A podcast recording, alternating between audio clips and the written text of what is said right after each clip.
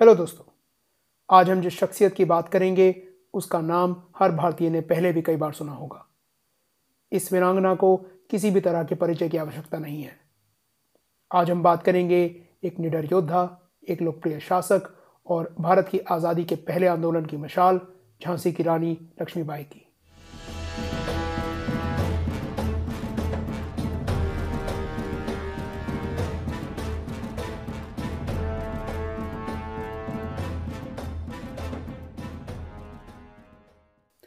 Hello दोस्तों, episode 12 Jhansi की रानी लक्ष्मीबाई में आपका स्वागत है। तो कहानी शुरू होती है 19 नवंबर 1828 को, जब आज के एपिसोड की नायिका का जन्म हुआ। जब ये पैदा हुई तो इनका नाम मणिकर्णिका रखा गया और प्यार से इन्हें लोग मनु बुलाया करते थे। मणिकर्णिका का जन्म उत्तर प्रदेश के बनारस या वाराणसी शहर में एक मराठी परिवार में हुआ था। इनके पिता का नाम था मोरोपंत तांबे और इनकी माँ का नाम था भागीरथी सापरे। मोरपन तांबे बिठूर नाम के क्षेत्र में पेशवा बाजीराव सेकंड के यहाँ काम किया करते थे। कहते हैं कि पेशवा बाजीराव मणिकर्णिका के चंचल स्वभाव के कारण उन्हें छबीली बुलाया करते थे। मणिकर्णिका जब सिर्फ़ चार साल की थी, उनकी माँ की मृत्यु हो गई। उनका बचपन उस समय की आम लड़कियों से कुछ अलग तरीके से गुजरा। घर पर देखभाल करने के लिए उनकी माँ तो थी नहीं, और उनके पिता के पास भी काफ़ी काम रहा करता था। ऐसे में उन्होंने बहुत ही छोटी उम्र में आत्मनिर्भर होना सीख लिया था। पढ़ाई लिखाई के साथ साथ उन्हें घुड़सवारी, शूटिंग, तलवारबाजी और व्यायाम कसरत वगैरह में भी खूब दिलचस्पी थी। बचपन में उनके दो साथी भी थे, नाना साहेब और तात्या टोपे, जिन्होंने आगे चलकर मणिकर्णिका की तरह भारत के पहले स्वतंत्रता संग्राम में अहम भूमिकाएँ निभाई। 1842 में जब मणिकर्णिका करीब 14 साल की थी, उनकी शादी तय हो गई। उनकी शादी हुई झांसी के महाराजा गंगाधर राव नेवलकर के साथ। वो गंगाधर राव की दूसरी पत्नी थी। उस समय ये रिवाज था कि शादी के समय लड़की के लिए एक नया नाम चुना जाता था। वैसे आज भी कई समुदायों में ये रिवाज है। शादी के बाद मणिकर्णिका का नाम बदलकर लक्ष्मीबाई रख दिया गया। माना जाता है कि गंगाधर राव नेवलकर के शासक बनने से पहले झांसी की स्थिति कुछ ठीक नहीं थी। उनके पहले के कुछ शासकों के कुशासन के कारण झांसी की आर्थिक स्थिति काफ़ी कमज़ोर पड़ गई थी। गंगाधर राव के बारे में अलग अलग स्रोत अलग अलग बातें कहते हैं। कुछ स्रोत कहते हैं कि वो एक कुशल और समझदार शासक थे, जिन्होंने झांसी की स्थिति को सुधारा। और कुछ ये कहते हैं कि वो भी पहले के शासकों की तरह एक कमज़ोर शासक थे। राज्य में वैसे तो सब ठीक था, पर महाराजा के निजी जीवन में एक परेशानी थी। उनका कोई वारिस नहीं था। लक्ष्मीबाई के साथ शादी होने के करीब नौ साल बाद, आखिर में 1851 में उनके यहाँ एक बेटे ने जन्म लिया। बेटे का नाम रखा गया दामोदर राव। लेकिन अफसोस की कुछ ही महीनों में इस बच्चे की मृत्यु हो गई। इस दुखद घटना के करीब दो साल बाद नवंबर 1853 में, छप्पन या सत्तावन साल की उम्र में महाराजा गंगाधर राव नेवालकर की भी मृत्यु हो गई। अब क्योंकि गंगाधर राव का कोई वारिस नहीं था तो उन्होंने अपनी मृत्यु से पहले अपने एक रिश्तेदार के बेटे आनंद राव को गोद ले लिया था। इस बच्चे का नाम बदलकर दामोदर राव रख दिया गया। उन्होंने मरने से पहले इस बच्चे को अगला शासक और रानी लक्ष्मीबाई को उसका प्रतिनिधि चुन लिया था और ये मांग की थी कि उनके इस आखिरी आदेश का पालन किया जाए। ये सब कायदे से अंग्रेज़ी अफसरों की मौजूदगी में और उनकी सहमति से हुआ था। अब अगर आप सोच रहे हैं कि यहाँ अंग्रेज़ों की मौजूदगी का क्या महत्व है तो इस समय अंग्रेज़ों ने भारत पर एक मज़बूत पकड़ बना ली थी। उन्होंने एक एक करके अलग अलग राज्यों के आपसी मतभेदों का फ़ायदा उठाकर उन पर कब्जा कर लिया था। ज़्यादातर राज्यों में नाम चाहे राजा का था, पर हुकूमत अंग्रेज़ों की थी। बल और राजनीति के साथ साथ भारत पे पूरी तरह से कब्जा जमाने के लिए अंग्रेज़ कानूनी दावपेच भी इस्तेमाल किया करते थे। वो अलग बात है कि कई कानून तो उन्होंने बनाए ही इसलिए थे ताकि उनका गलत तरीके से इस्तेमाल किया जा सके। और डॉक्ट्रिन ऑफ़ लैब्स भी ऐसा ही एक कानून था। इस कानून के अनुसार अगर किसी भी ऐसे भारतीय राज्य में जो कि अंग्रेज़ों के अधीन था, शासक बिना सगे वारिस के मर जाता था तो उस राज्य की बागडोर अंग्रेज़ी सरकार के हाथों में चली जाती थी। और अब झांसी में भी यही हुआ। डॉक्ट्रिन ऑफ़ लैब्स का कानून इंसाफ करने के लिए तो बना नहीं था। इसका सिर्फ़ और सिर्फ़ एक ही मकसद था, अंग्रेज़ी सरकार के लिए ज़मीन हथियाना। बस फिर क्या था? ब्रिटिश ईस्ट इंडिया कंपनी ने झांसी पर डॉक्ट्रिन ऑफ़ लैब्स लगाकर महाराज गंगाधर राव का आखिरी आदेश रद्द कर दिया। झांसी को उन्होंने अपने कब्जे में ले लिया और रानी को किला खाली करने का आदेश दे दिया। शहर में जो महल था, वो उन्हें अपने पास रखने दिया गया। मुआवजे के तौर पे अपना घर बार चलाने के लिए उन्होंने रानी को महज पाँच हज़ार रुपये महीने की पेंशन पकड़ा दी। ये रकम झांसी की सालाना कमाई के मुकाबले कुछ भी नहीं थी।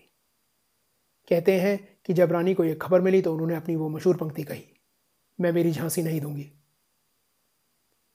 अब आपने सोचा होगा कि यह कारण काफ़ी था अंग्रेज़ों से लड़ाई शुरू करने के लिए, पर ऐसा नहीं था। उन्होंने अपनी ज़मीन और घर वापस पाने के लिए पहले कानूनी रास्ता अपनाना उचित समझा। ऐसा लगता है कि वो अंग्रेज़ों से सीधे सीधे लड़ाई नहीं करना चाहती थी। उन्होंने मशहूर ऑस्ट्रेलियन वकील जॉन लैंग की मदद ली। जॉन लैंग ने पहले भी ईस्ट इंडिया कंपनी को अदालत में हराया था और रानी को उम्मीद थी कि वो उनके मामले में भी सफलता हासिल कर पाएगा। जॉन लैंग अपनी किताब में बताता है कि उसे लाने के लिए जो पालकी भेजी गई थी वो कितनी आलिशान थी। एक पंखा था जो बाहर से संचालित किया जाता था। और अंदर एक खानसामा था जो भूख लगने पर खाना और प्यास लगने पर ठंडा ठंडा पानी, वाइन या बियर देने के लिए बैठा था। पालकी को खींच रहे थे दो तगड़े और तेज घोड़े। लैंग अपनी किताब में लिखता है कि उसे राजकुमार दामोदर राव और रानी लक्ष्मीबाई से मिलने का मौका भी मिला। हालाँकि रानी पर्दे के पीछे से ही उससे बात कर रही थी, पर राजकुमार ने खेल खेल में कुछ क्षणों के लिए पर्दा खींच दिया और लैंग को रानी के चेहरे की झलक दिख गई। वो कहता है कि रानी काफ़ी खूबसूरत थी और उनका चेहरा काफ़ी गोल था। उनकी त्वचा का रंग ना ज़्यादा गोरा था और ना ज़्यादा काला। उन्होंने सफ़ेद रंग की पोशाक पहनी हुई थी और आभूषण के नाम पे सिर्फ़ कानों में सोने के कुंडल थे। लैंग ने रानी के बारे में दो तीन बातें और भी कही हैं, पर उसका वर्णन रानी के अन्य चित्रों से अलग है। तो हो सकता है कि लैंग का वर्णन पूरी तरह से सही ना हो। लैंग ने रानी को सलाह दी कि वो अपनी पेंशन स्वीकार कर लें और साथ ही इंग्लैंड में अंग्रेज़ों के शासक से सीधे दरख्वास्त करती रहें। उसका मानना था कि अगर रानी ज़्यादा हल्ला करेंगी तो अंग्रेज़ी फ़ौज उनसे ज़बरदस्ती भी झांसी छीन सकती थी। और ऐसा होने के बाद वो कानूनी रूप से कभी झांसी वापस नहीं ले पाएँगी। आखिर में रानी ने लैंग की बात मान ली, पर पेंशन स्वीकार करने से बिल्कुल इनकार कर दिया। लैंग ने यह भी लिखा है कि इस बातचीत के दौरान रानी ने वो पंक्ति कही थी, मेरी झांसी नहीं दूँगी। तो हो सकता है कि ये लाइन यहाँ से मशहूर हुई। कुछ विशेषज्ञों का मानना है कि रानी ने लैंग को अपना वकील बनाकर एक बड़ी गलती कर ली थी। अंग्रेज़ी सरकार और ईस्ट इंडिया कंपनी लैंग को सबक सिखाना चाहते थे और रानी की मांग नामंजूर करने के लिए ये एक और कारण बन गया। रानी ने अंग्रेज़ी सरकार और अफसरों को कई खत लिखे। कई अंग्रेज़ी अफसर तो रानी के दावों से सहमत भी थे, पर आखिर में कोई फ़ायदा नहीं हुआ। 2014 में ऐसा ही एक खत जो लैंग ने रानी की तरफ़ से लिखा था, भारत के प्रधानमंत्री नरेंद्र मोदी ने, ऑस्ट्रेलिया के उस समय के प्रधानमंत्री टोनी एबर्ट को भेंट किया था। खैर, लैंग रानी का मुकदमा जीतने में असफल रहा। अब ऐसे कई राज्य होंगे जिनके साथ इस तरह नाइंसाफ़ी हुई होगी, पर हमें उन सब की कहानी तो मालूम नहीं है। और शायद झांसी की कहानी भी इस तरह कहीं गुम हो जाती, पर किस्मत को कुछ और ही मंजूर था। साल हो चुका था 1857 और सभी भारतीय जानते ही होंगे कि इस साल भारत का पहला स्वतंत्रता आंदोलन हुआ था। इसकी शुरुआत हुई थी सिपोई म्यूटनी नाम की घटना से, जहाँ ईस्ट इंडिया कंपनी की फौज के कई भारतीय सिपाहियों ने अंग्रेज़ी अफसरों के खिलाफ विद्रोह कर दिया था। हालाँकि हर भारतीय जानता ही होगा कि यहाँ क्या हुआ था, पर एक बार फिर संक्षिप्त में इसका कारण सुन लेते हैं। फौज के सिपाही वैसे ही कई बातों को लेकर नाखुश थे। और फिर जब एनफील्ड राइफल लाई गई तो इसने आग में तेल का काम किया। दरअसल इस बंदूक में इस्तेमाल की जाने वाली कार्ट्रिज को बंदूक में डालने से पहले दांत से फाड़ना पड़ता था। सिपाहियों के बीच एक खबर फैल गई कि इस कार्ट्रिज को जलरोधक या वाटरप्रूफ बनाने के लिए इस पर गाय और सुअर की चर्बी इस्तेमाल की गई थी। इसका मतलब था कि कार्ट्रिज फाड़ते समय हिंदुओं को गाय की चर्बी को मुँह लगाना पड़ने वाला था और मुसलमानों को सुअर की चर्बी को।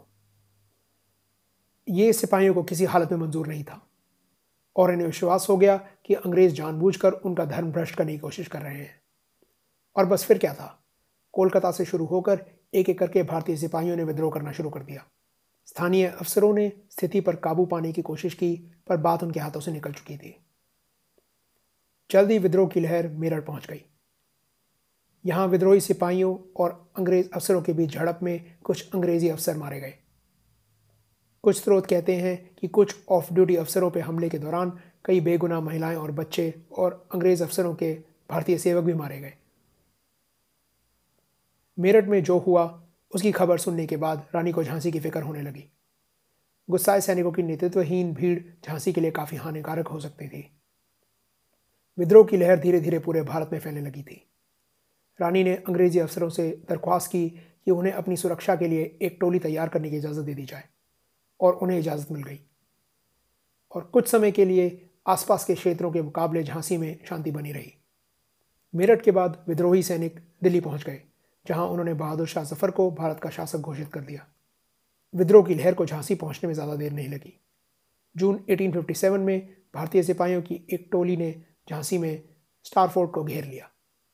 इस किले में कई यूरोपियन अफसर और उनके परिवार फंस गए। सिपाहियों ने उनके आगे एक प्रस्ताव रखा। कि अगर वो आत्मसमर्पण कर देंगे तो उनको वहाँ से सुरक्षित निकलने दिया जाएगा। लेकिन उनके हथियार डालते ही सिपाहियों ने अपना वादा तोड़कर यूरोपियन सैनिकों को उनके परिवारों समेत, यानी बीवी बच्चों समेत बड़ी बेरहमी से काट डाला।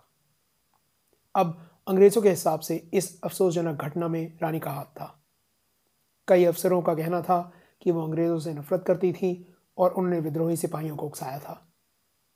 रानी का तो यही कहना था कि उन्होंने इस मामले में कोई भूमिका नहीं निभाई। उनका कहना था कि वो मदद के लिए अपने सैनिक नहीं भेज पाई, क्योंकि वो सैनिक उन्हें अपनी खुद की सुरक्षा के लिए चाहिए थे। उन्होंने ये भी कहा कि विद्रोही सिपाहियों ने उनसे खुद एक बड़ी रकम वसूल करी थी। ये धमकी देकर कि अगर उन्हें पैसे नहीं मिले तो वो उनके महल पर हमला कर देंगे। कुछ ऐसे अंग्रेज़ अफसर भी थे जिनको रानी की बात पर विश्वास था। असल में किसने क्या किया था, ये कहना मुश्किल है। हमारे पास ऐसा कोई सबूत नहीं है जो कहता हो कि स्टार फोर्ट में जो भी हुआ था, उसमें रानी ने कोई भूमिका निभाई थी।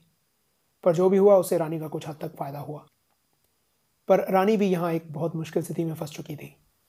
झांसी के पड़ोसी राष्ट्र झांसी के टुकड़े करने के लिए तैयार थे और उनसे बचने के लिए रानी को अंग्रेज़ों की सहायता की ज़रूरत थी। पर अंग्रेज़ों ने हाल ही में उनके साथ काफ़ी नाइंसाफ़ी की थी तो उन्हें उनसे कोई ख़ास प्यार नहीं था। उसके ऊपर से अगर वो साफ़ साफ़ अंग्रेज़ों का पक्ष ले लेती तो विद्रोही सैनिक उनके पीछे पड़ जाते और अगर वो सीधे सीधे विद्रोहियों के साथ मिल जाती तो अंग्रेज़ उन्हें मार डालते। हाल ही में हुए हमलों के बाद राज्य में कोई अंग्रेज़ी अफसर नहीं बचे थे।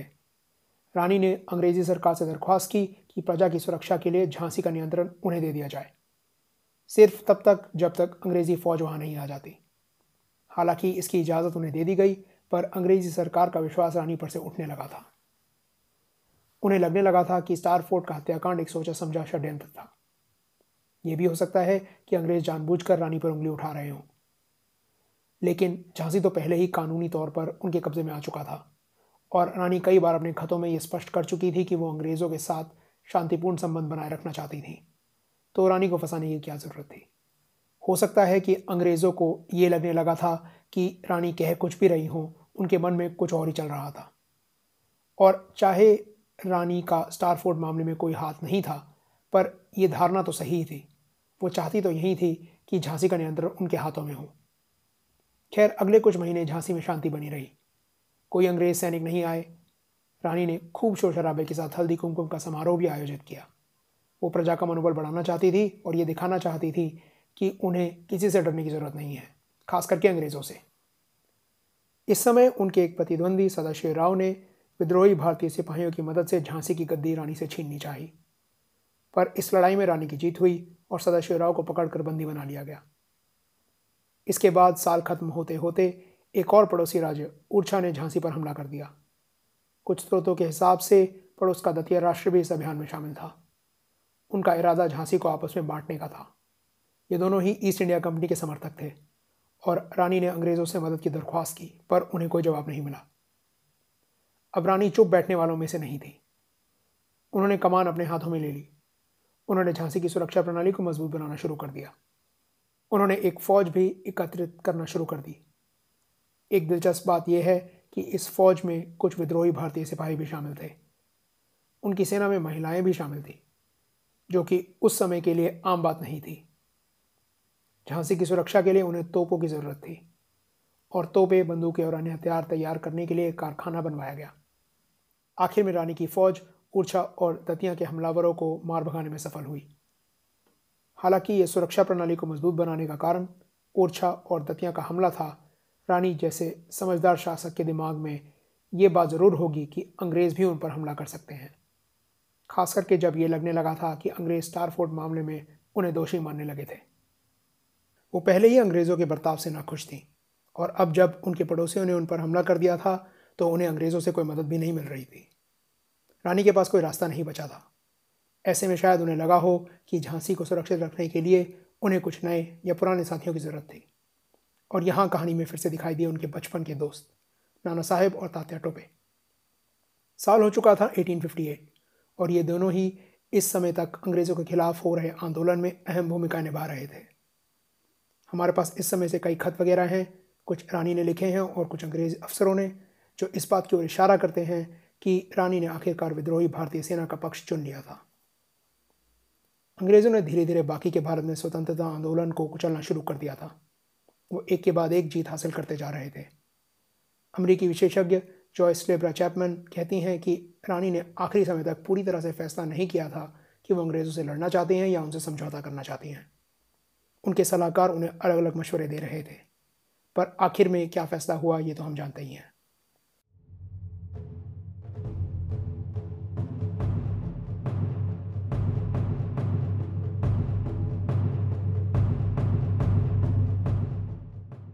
मार्च 1858 में जनरल सर ह्यू रोज के नेतृत्व में एक अंग्रेज़ी फ़ौज झांसी आ पहुँची। जनरल रोज अंग्रेज़ी सेना का एक मशहूर और कुशल सेना अध्यक्ष था। जब वो झांसी पहुँचा तो उसने पाया कि झांसी की सुरक्षा प्रणाली काफ़ी मज़बूत थी, पर वो एक अनुभवी सैनिक था और लड़ाई के लिए तैयार था। माना जाता है कि रानी ने अपने सैनिकों को प्रेरित करने के लिए उनसे कहा कि वो अपनी आज़ादी के लिए लड़ रहे हैं। भगवान श्री कृष्ण के शब्दों में, अगर वो जीते तो वो जीत की खुशी मनाएँगे और अगर वो हार कर मारे गए तो वो अनंत महिमा और मोक्ष हासिल करेंगे। तेईस मई 1858 को यूरोज ने झांसी का घेराव कर लिया और अगले दिन गोलीबारी शुरू हो गई। अगले कुछ दिन तक काफ़ी घमासान लड़ाई चलती रही। रानी को खबर मिली कि तात्या टोपे उनकी मदद के लिए एक बड़ी फौज लेकर आ रहे हैं। लेकिन जब बेटवा नदी के किनारे रोज़ और तात्या टोपे का सामना हुआ तो जीत अंग्रेज़ों की हुई। दो अप्रैल तक अंग्रेज़ झांसी की दीवारें फांद कर शहर के अंदर घुस चुके थे। माना जाता है कि लड़ाई काफ़ी घमासान थी। अंग्रेज़ों को एक एक इंच आगे बढ़ने के लिए काफ़ी मेहनत करनी पड़ी, लेकिन वो आगे बढ़ते गए। उनके सामने जो भी आया, उसे काटते गए, महिलाएँ, बच्चे, जो भी। अंग्रेज़ों के ज़ोरदार आक्रमण के कारण रानी को महल से पीछे हटकर किले में शरण लेनी पड़ी, पर आखिर में अपने सलाहकारों की बात मानकर उन्होंने झांसी से निकल जाना ही सही समझा। अब कहानी तो यही है कि उन्होंने दामोदर राव को अपनी पीठ पर बांधा, अपने घोड़े बादल पर बैठी और किले की दीवार से नीचे कूद गई। पर मेरे ख्याल से सिर्फ़ किसी लेखक या कवि की कल्पना है। और संभावना यही है कि वो अपने वफादार सैनिकों के साथ रात के अंधेरे में किले से निकल गई। वो पहुँची करीब डेढ़ सौ किलोमीटर दूर, कल्पी में, जहाँ वो तात्या टोपे की सेना के साथ जुड़ गई। अपनी सेना को कुछ देर आराम का मौका देने के बाद ह्यूरोज भी विरोधियों का पीछा करते करते कल्पी आ पहुँचा। कल्पी रानी और उनके साथियों का आखिरी गढ़ था। इस लड़ाई में उन्होंने इसे बचाने की जोरदार कोशिश की, पर आखिर में वो एक बार फिर असफल रहे। रानी को एक बार फिर भागना पड़ा और इस बार उन्होंने और उनके साथियों ने ग्वालियर के महत्वपूर्ण किले पर कब्जा करने का फैसला किया। ग्वालियर सिंधिया परिवार के कब्जे में था और यहाँ का राजा अंग्रेज़ों के पक्ष में था। ग्वालियर के राजा ने विद्रोही फौज को रोकने की कोशिश की, पर उसकी सेना ने एन मौके पर पक्ष बदल लिया। राजा अंग्रेज़ों के पास आगरा भाग गया और रानी और उनके साथियों ने आसानी से किले पर कब्जा कर लिया। वहाँ पहुंचकर विरोधियों ने नाना साहब को पेशवा घोषित कर दिया। और वो अपनी जीत का जश्न मनाने लगे। रानी ने बहुत कोशिश की अपने साथियों को याद दिलाने की कि वो अभी तक जीते नहीं हैं और ये समझाने की कि उन्हें तुरंत ही ग्वालियर की सुरक्षा प्रणाली को मज़बूत करना चाहिए, क्योंकि अंग्रेज़ों का हमला हर हालत में आने वाला था। लेकिन उनकी चेतावनी को नज़रअंदाज कर दिया गया। और जैसे रानी ने कहा था 16 जून तक अंग्रेज़ी सेना पास के मुरार शहर पर कब्जा जमा कर ग्वालियर पर हमला करने के लिए तैयार थी। अगले दिन 17 जून को अंग्रेज़ों की एक टोली दक्षिण पूर्वी दिशा से कोटा की सराय की तरफ़ से ग्वालियर किले की ओर बढ़ने लगी। पर ग्वालियर और अंग्रेज़ों के बीच खड़ी थी रानी लक्ष्मीबाई और उनकी सेना। रानी सीधे ही अंग्रेज़ों पर टूट पड़ी। वो बहुत ही बहादुरी से लड़ी, पर लड़ाई के दौरान वो अपने घोड़े से गिर गई और बुरी तरह से घायल भी हो गई। अब किसी को भी स्पष्ट रूप से ये नहीं पता कि उनकी मृत्यु कैसे हुई, तलवार से या गोली से। एक कहानी ये है कि वो नहीं चाहती थी कि उनका मृत शरीर अंग्रेज़ों के हाथ लगे। तो उन्होंने एक साधु से अपने शरीर को जला देने के लिए कहा और आसपास के लोगों ने उनके मरने के बाद उनका दाह संस्कार कर दिया। ह्यूरोज का कहना था कि रानी को पूरे रीति रिवाज के साथ रॉक ऑफ़ ग्वालियर के पास एक इमली के पेड़ के नीचे दफना दिया गया, जहाँ उसने रानी के अवशेष और शरीर की राख देखी थी। खैर, रानी की मृत्यु के बाद ग्वालियर और भारत का क्या हुआ वो हम जानते ही हैं। भारत का पहला स्वतंत्रता आंदोलन जल्द ही कुचल दिया गया।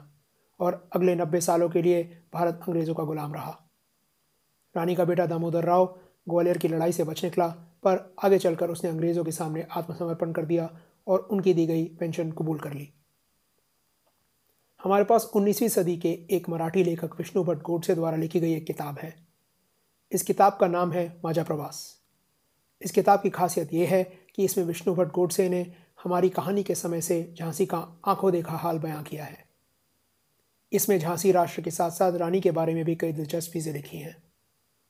वो कहता है कि रानी पूरे दिन काफ़ी व्यस्त रहती थी। वो लिखता है कि रानी सुबह सुबह काफ़ी जल्दी उठा करती थी। वो दिन में पूजा पाठ और मेडिटेशन के साथ साथ अपनी तलवारबाजी शूटिंग घुड़सवारी वगैरह के अभ्यास के लिए भी समय रखती थी। वो नियमित रूप से अपनी सेना और बाकी के प्रशासनिक मामलों में निगरानी रखा करती थी और अक्सर दोपहर में अपने औपचारिक काम करती थी। एक याद रखने वाली बात यह है कि कई चीज़ें विष्णु भट्ट ने काफ़ी साल बाद यादाश्त से लिखी हैं और कई चीज़ें ऐसी भी हैं जो उसने शायद खुद नहीं देखी, पर लोगों से सुनकर लिखी हैं। तो ज़रूरी नहीं है कि ये जानकारी पूरी तरह से सही हो। आज रानी लक्ष्मीबाई के बारे में आपको कई फ़िल्में, टीवी सीरियल, कविताएँ और लेख मिल जाएँगे। इनमें अक्सर या तो कहानी को और रोमांचक बनाने के लिए या फिर किसी राजनीतिक मकसद को पूरा करने के लिए तथ्यों को तोड़ मरोड़ कर प्रस्तुत किया जाता है। इससे नुकसान ये होता है कि हम असली इंसान को भूलकर एक काल्पनिक पात्र को ज़्यादा महत्व देने लगते हैं। आज रानी लक्ष्मीबाई को एक स्वतंत्रता सेनानी, एक प्रेरणा स्रोत, एक बहादुर योद्धा और एक राष्ट्रपति के रूप में देखा जाता है। अपने समय में उनके खुद के दुश्मन अंग्रेज़ी अफसर भी उनकी समझदारी, बहादुरी और शातिरता की दाद दिया करते थे। यहाँ तक कि जनरल ह्यू रोज ने भी अपनी रिपोर्ट्स में रानी के साहस और कुशलता की तारीफ़ की है। सोचो वो क्या ज़बरदस्त इंसान होगा जिसके दुश्मन उसकी इतनी इज़्ज़त करते थे। तो ये थी झांसी की रानी लक्ष्मीबाई की कहानी। उम्मीद है आपको पसंद आई।